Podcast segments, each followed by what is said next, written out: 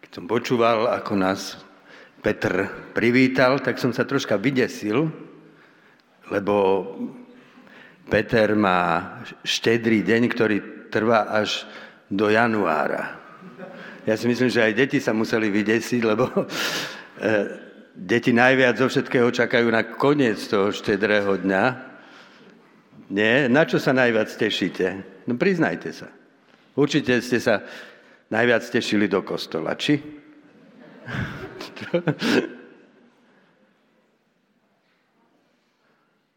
No, a ešte, že budú dve kázne, to je hrozné. No ja myslím, že najviac sa tešíte na darčeky, nie? Čo? Či na jedlo. Tak sú tu aj iní labužníci. ja tiež asi, no. A viete, prečo sa vlastne na Vianoce dávajú dary? Teda možno, že to nikto nevie, ale ja si myslím, že to je preto, lebo ako sme videli aj v tom príbehu, tak podľa toho vianočného príbehu za dieťatkom do tej maštale prišli múdri muži, údajne dokonca králi, niektorí hovoria, a priniesli im dary. To je tak slávna scéna, že už 2000 rokov rôzni veľmi dobrí maliari malujú túto scénu. Pozrime si ju.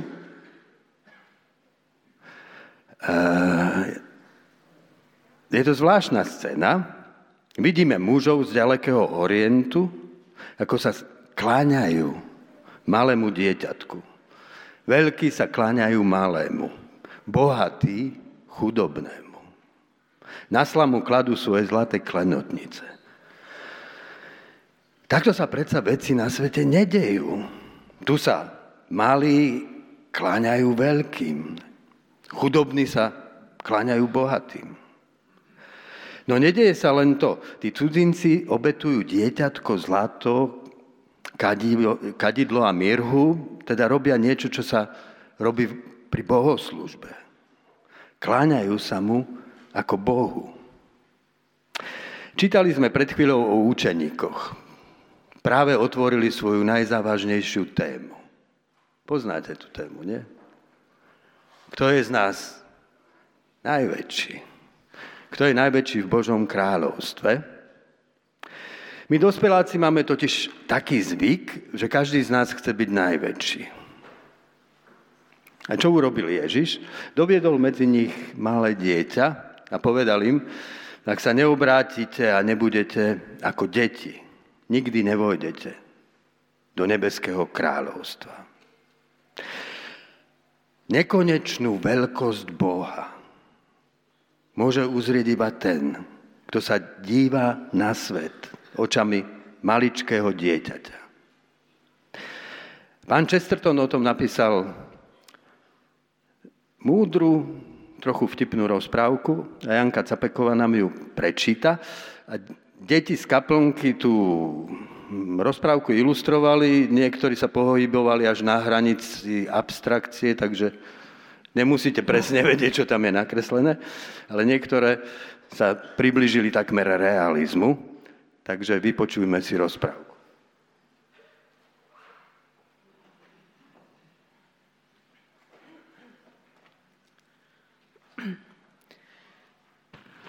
Kedy si žili dvaja malí chlapci, ktorí trávili väčšinu času v záhrade pred domom, pretože ich vila bola veľmi vzorná. Záhrada bola veľká asi ako jedálenský stôl a skladala sa zo štyroch štrkom vysypaných pruhov, zo štvorcového trávnika so záhradnými kúskmi korku uprostred a z jedného záhonu červených sedmokrások.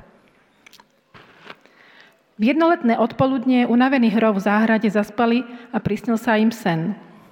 Akýsi okolo idúci, pravdepodobne roznášač mlieka, sa naklonil cez plot a dal sa s nimi do filozofickej rozpravy. Chlapci, ktorým budeme hovoriť, Pavol a Peter, sa veľmi živo zaujímali o jeho postrehy, lebo ten roznášač mlieka, a to hádam ani nemusím hovoriť, bola víla, ktorá konala dobro v tomto prestrojení a ako zvyčajne sľubovala, že im splní všetko, čo si budú želať. Pavol prijal ponuku celkom vecne a stručne a vysvetlil, že si už dávno prijal byť obrom, aby mohol kráčať cez svetadiely a oceány a pri popoludňajšej vychádzke navštíviť Niagarské vodopády a Himaláje. Roznášač mlieka vyťahol z náprsného vrecka kúzelnú paličku, rýchlo a len tak letmo ňou mávol a v tej chvíli sa tá vzorná víla zo záhradnou podobala malému domčeku pre bábiky, ktorý stál pri Pavlových obrovských nohách. S hlavou nad mrakmi sa teda Pavol šiel pozrieť na Niagaru a na Himaláje. Ale keď prišiel k Himalájam, zistil, že sú celkom malé a vyzerajú hlúpo, ako tá korková skalka uprostred ich trávnika. A keď našiel Niagarské vodopády, nebol o nič, neboli o nič väčšie než prúd vody, čo tečie z kohutika v kúpeľni. Niekoľko minút sa tulal svetom a hľadal niečo skutočne veľké. Ale všetko bolo malé a tak si neobyčajne znudený lahol cez 4 alebo 5 prérií a zaspal. Na nešťastie sa jeho hlava ocitla priamo pred chatou intelektuálskeho zálesáka, ktorý práve v tej chvíli vyšiel von, v jednej ruke mal sekeru a v druhej knihu novotomistickej filozofie. Pozrel sa na knihu, potom na obra a potom zase na knihu. A v tej knihe stálo – Dá sa povedať, že zlo pýchy znamená byť neúmerne voči svetu. To bol smutný a zároveň poučný príbeh Pavlov. Peter na podiv vyslovil úplne opačnú žiadosť. Povedal, že si už dávno prijal byť trpaslíkom na pol palca a samozrejme sa s ním hneď stal. Po tejto premene sa ocitol uprostred rozľahlej pláne porastenej vysokou zelenou džungľou, z ktorej tu a tam čnili zvláštne stromy s korunou ako slnko na symbolických obrazoch, s obrovskými striebornými lúčmi a s velikánskym zlatým srdcom. Uprostred tejto prérie sa týčila hora takých romantických a neskutočných tvarov so skalami takými vysokými a strmými, že to vyzeralo ako nejaký úkaz na konci sveta. A v diálke na som sa obzore videl obrys ďalšieho lesa, ktorý bol vyšší a ešte záhadnejší a temne červený, ako by planul väčšným ohňom. Vydal sa teda za dobrodružstvom po tej farebnej pláni a nedošiel dosiaľ na jej koniec. Koniec príbehu.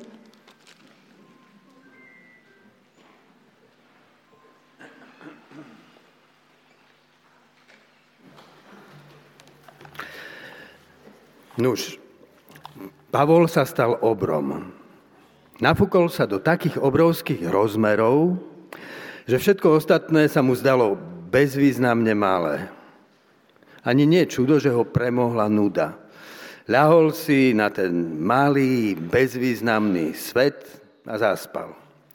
Peter sa naopak zmenšil na maličkého trpaslíka. Otvoril sa pred ním nádherný, nekonečný svet. On sa veru nenudil. Rozbehol sa v ústrety dobrodružstvu, ktoré nikdy, nikde nekončí.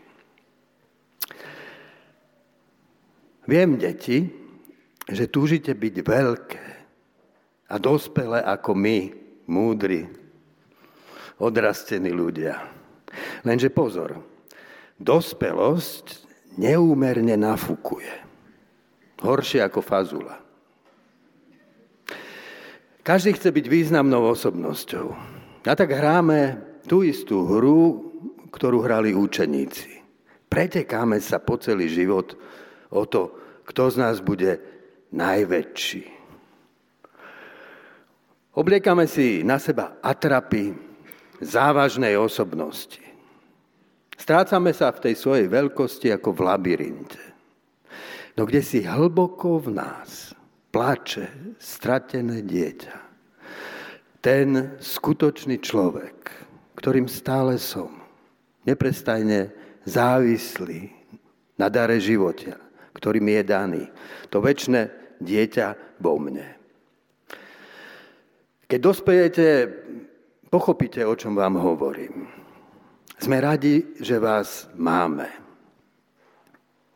Učinite nás, čo to znamená obrátiť sa a byť malý ako dieťa. Hľadieť na svet očami prvého detského úžasu. My sa totiž potrebujeme oslobodiť z tej ťarbavej atrapy, ktorá nás tak zaťažuje, že máme tváre po celý deň pretiahnuté a kyslé. Potrebujeme ju spáliť na popol pokory a znova v sebe objaviť to stratené, spontánne dieťa. Čomu nás učí dieťa? V knihe Príslovy nájdeme aj tieto podivné vety. Ja, múdrosť, som ustanovená od začiatku. Prv, ako povstala zem. Deň čo deň som bola Božím potešením. Hrávala som sa pred ním ako dieťa. Po celý čas. Hrala som sa na svete, na jeho zemi. A tešila som sa medzi ľuďmi. Dieťa vie, že múdrosť sa rodí v hre. My, dospelí, pracujeme a po práci sa zabávame, dieťa sa však hrá. Práca je činnosť zameraná na praktický cieľ. Zábava za slúži na rozptýlenie po práci. Hra však nemá žiadny praktický cieľ. Je čistým výtriskom radosnej tvorivosti. Hra nie je ani zábavou. Dieťa koná svoju hru vážnejšie, ako dospelí svoju prácu. Vkladá sa do nej celým srdcom. My dospelí sa už nevieme hrať. Nevieme brať vážne nič, čo neprináša úžitok. Stratili sme v tom čosi podstatné. V mystériu hry sa totiž zjavuje tajomstvo Boha. Boh netvorí vesmír preto, že by niečo potreboval. Nepotrebuje hviezdy, rieky, hory, zvieratá, ani ľudí. Netvorí pre žiadny účel. Boh tvorí svet z ničoho a tvorí ho bez dôvodu, tak, ako dieťa tvorí svoju hru. Hra je totiž najčistejším aktom lásky. A láska je láskou iba, ak nemá žiadny iný dôvod, okrem seba samej. Láska je hra, do ktorej sa vkladáme celým srdcom, tak ako sa do hry vklada dieťa. Dieťa je tak v istom zmysle verným obrazom Boha, ktorý všetko tvorí bez príčiny, ako čistý akt lásky. Môj kamarát Erik Groch o tom napísal múdru básničku. Hovoria mi, veď ty sa iba stále hráš so slovami a so všetkým. Odpoviem im, opýtajte sa deti, či hrať sa je iba. My dospelí neberieme vážne nič okrem seba. Nič nie je pre nás tak veľké, ako sme my sami. Preto je nám svet malý, nudný a nepatrný. Dieťa samo seba neberie vážne, ešte o sebe totiž takmer nevie. Preto berie vážne svet. Ešte v ňom vidí zázrak. Dieťa je maličké, preto je svet okolo neho nekonečne veľký. Jediná hra, ktorú dieťa neberie vážne, je práve tá naša hra na najväčšieho. Ak sa neobrátite a nebudete ako deti, nevojdete nikdy do kráľovstva Božieho.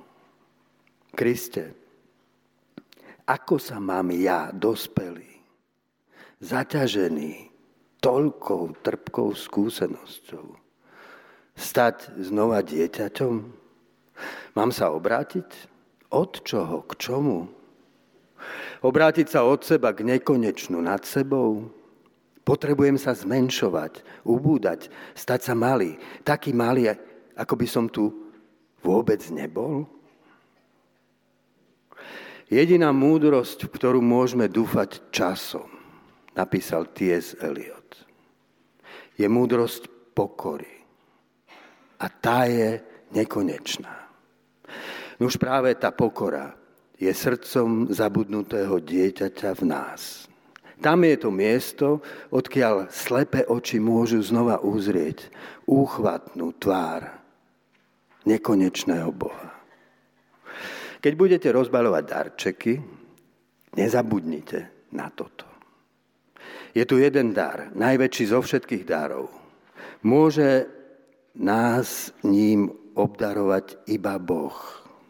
Dar väčšného dieťaťa v nás, ktoré za tajomným zázrakom sveta vidí tvár Boha.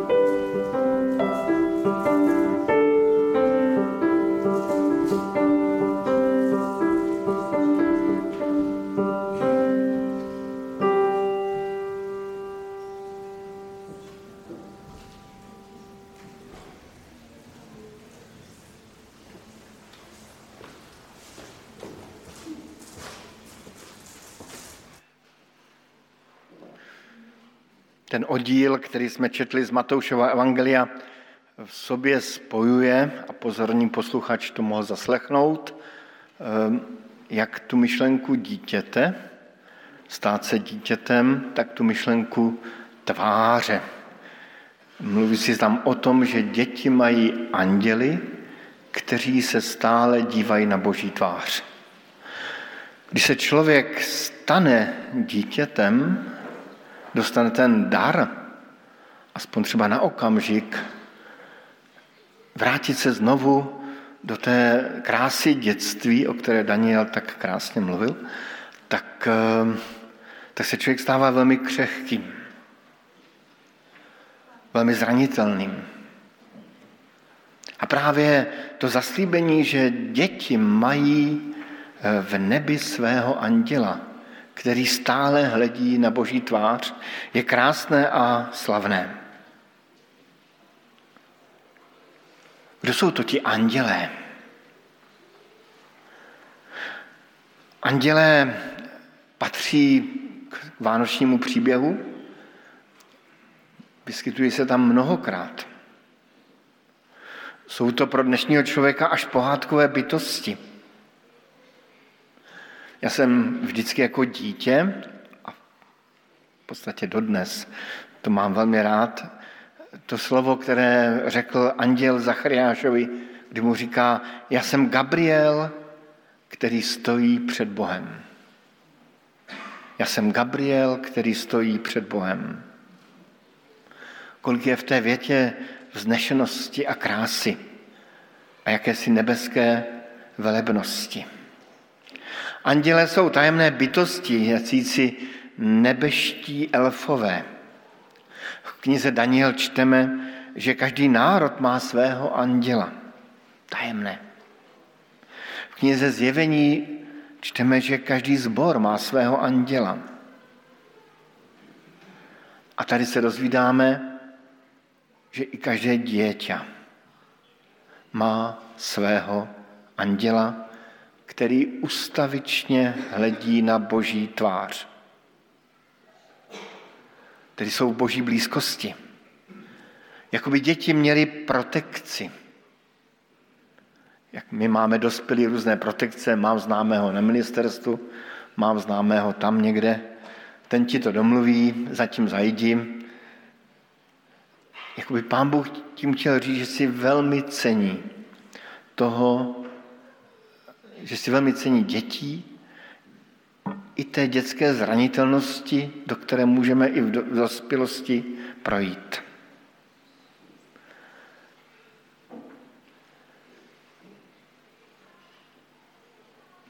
Pokud jsme všechny, všichni, kteří věříme v Krista, ehm, boží děti, můžeme v tuto jakousi boží protekci, boží jedinečný pohled na nás věřit a doufat.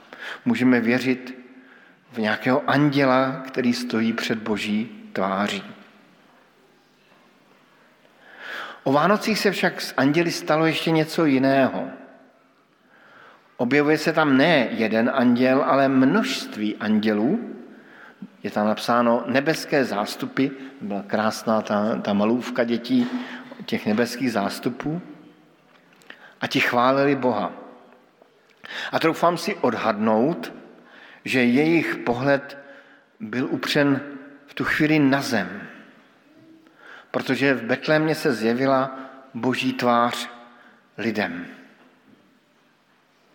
Právě kvůli tomu, že se narodil Ježíš v Betlémě, že Bůh vstoupil do lidského těla, kvůli tomu se nebeské zástupy andělů radovali a chválili Boha. Možná zpívali tu píseň, kterou jsme tady na Cukrové poctivě zpívali každý advent, ne každý advent, každou nedělu adventnu. Boh svoju tvár už neskrývá. Proč ti anděle tolik chválili Boha? Protože se zjevila boží láska k lidem a byla naplněna dávná zaslíbení, která jsou zhrnuta v těch nejznámějších slovech písma, které většina z nás zná z paměti. Veď Boh tak miloval svět, že dal svojho jednorozeného syna, aby nezahynul nik, kdo v něho verí, ale mal život večný. Kristus udělal to, co už andělé nemohli. Totiž to, že pozval každého z nás před Boží tvář. Epištole Židům čteme zvláštní verš, že Kristus vešel do samého nebe, aby se za nás postavil před Boží tváří. Kristus stoupil do nebe, aby se za nás postavil před Boží tváří. Najednou tady máme více než nebeskou známost, více než nebeskou protekci. Máme Krista jako svého zástupce před Bohem. A to všechno proto, abychom se jednou my mohli postavit před Boží tvář. A to je ta nebeská vize, kterou líčí už apoštol Jan, když říká o nebi, že tam nebude nic prekliaté, ale boží a baránkův trůn a bude v něm a v něm ještě jednou. A nebude tam nič prekliaté, ale boží a baránkou trůn bude v něm a jeho služebníci mu budu sloužit. A budu hledět na jeho tvár. A budu hledět na jeho tvár. To všechno kvůli Kristu, který se narodil v Betlémě a ze kterým jsme spojili své životy. Kež něco z této nebeské slávy zahlédne každý z nás i o letošních Vánocích. Amen.